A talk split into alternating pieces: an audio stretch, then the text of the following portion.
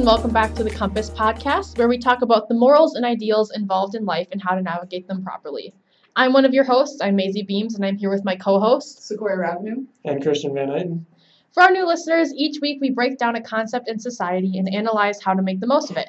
This week, we decided to talk about materialism, the real value of money, and how much our possessions matter in the grand scheme of life. In today's discussion, we will be explaining what we mean when we say materialism is flawed. Here are some real world examples of people's lives being changed based on their approach to material wealth. After, we'll discuss how their approach had an effect on the people around them and what they could have done instead to make their lives better. The first story that I want to talk about um, is just my personal experience with wealth and how it affects people's lives. I went to a private school from preschool up until eighth grade, and just some of the things that I noticed at that school were kind of shocking when it comes to money. Um, a lot of people only use their money just to flaunt how much money they had. From when I was very little, I noticed that some of the other kids had all materialistic things. They only had name brand clothes, they had the nicest backpacks, their parents had the nicest cars, they took the most extravagant vacations. Um, and it really didn't change when we started growing up. As we grew up, I started to notice that um, it wasn't their parents' influence anymore that made these kids materialistic. And I wanted to take a break from that, so I decided to transfer to a public school. But what was interesting is once I got to high school, I realized that if anything, the materialism has not gotten better at all, it's actually gotten worse. So as these kids have grown up, they've learned that materialism and materialistic things equals wealth and value. It's unfortunate to see that so many of my peers are graduating while still believing that the only goal in life is accumulating wealth. Sadly, it's not only among high schoolers that we see this philosophy prevailing. It's also been the main philosophy in business for many years. After all, the main determinant of a successful business is how much money it makes.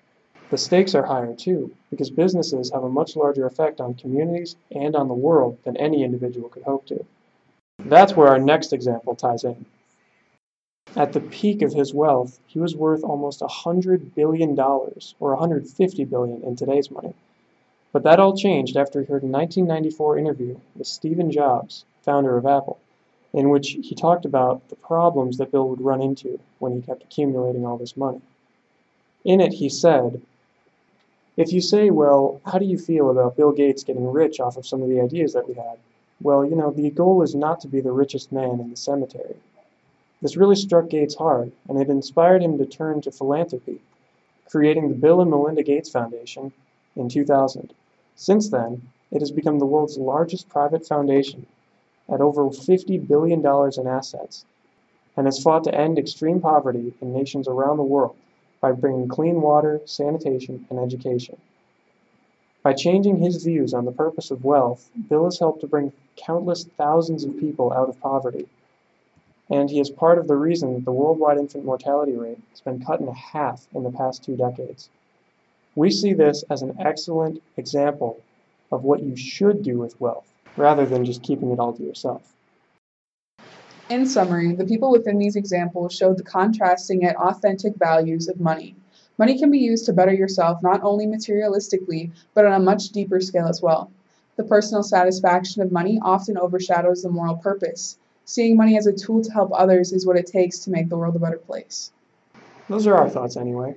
If you agree, or if you'd like to hear us discuss more ideas like this, tune in next week for a new episode.